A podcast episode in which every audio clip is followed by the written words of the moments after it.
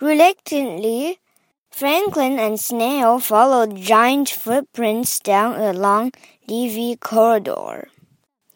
There was a loud roar. The floor shook. So did Franklin. Ah! screamed Franklin when he turned the corner. He was looking right into the bony mouth of a Tyrannosaurus. Franklin blinked. They are bones, real dinosaur bones. But the dinosaurs aren't alive. Alive? giggled Beaver. Of course not.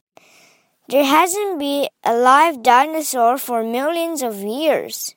You make good jokes, Franklin. You sure do, whispered Snail.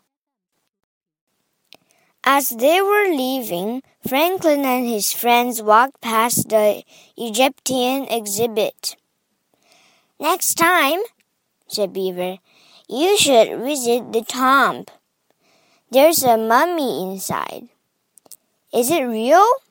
asked Franklin. Yes, and scary, said Beaver. But Franklin wasn't scared. He had a mummy at home and he could hardly wait to tell her all about his adventures at the museum. The end.